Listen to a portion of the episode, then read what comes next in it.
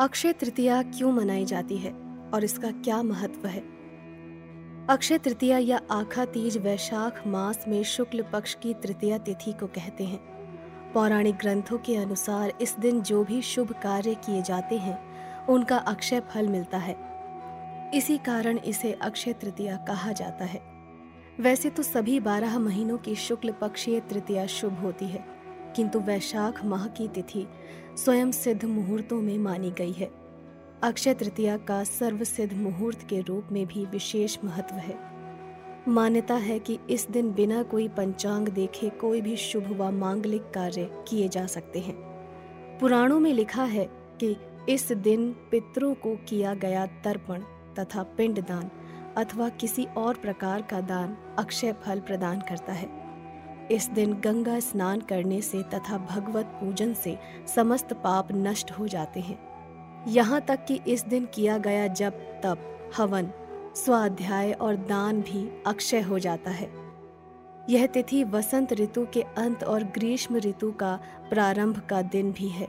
इसीलिए अक्षय तृतीया के दिन जल से भरे घड़े, कुल्हड़, सकोरे, पंखे खड़ाऊ छाता, चावल, नमक, घी खरबूजा, ककड़ी, चीनी, साग, इमली, सत्तू आदि गर्मी में लाभकारी वस्तुओं का दान पुण्यकारी माना गया है। ब्रह्मा जी के पुत्र अक्षय कुमार का आविर्भाव भी इसी दिन हुआ था। ये तिथि भगवान परशुराम के जन्म से लेकर गंगा के धरती पर आने और कृष्ण सुदामा के मिलन तक से जुड़ी है। अक्षय तृतीया को सबसे ज़्यादा भगवान विष्णु के छठे अवतार भगवान परशुराम के जन्मोत्सव के रूप में मनाया जाता है। परशुराम उन सात पौराणिक पात्रों में से एक हैं जिन्हें अमरता का वरदान मिला हुआ है। इसी अमरता के कारण इस तिथि को अक्षय कहते हैं, क्योंकि परशुराम अक्षय हैं। यह दिन रसोई एवं पाक भोजन की देवी माँ अन्नपूर्णा का जन्म भी माना जाता है। अक्षय तृतीया के दिन माँ अन्नपूर्णा का भी पूजन किया जाता है और माँ से भंडारे भरपूर रखने का वरदान मांगा जाता है।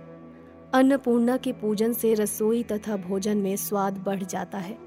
ऐसी मान्यता है कि अक्षय तृतीया के दिन ही भगवान कृष्ण की वजह से द्रौपदी को अक्षय कलश की प्राप्ति हुई थी।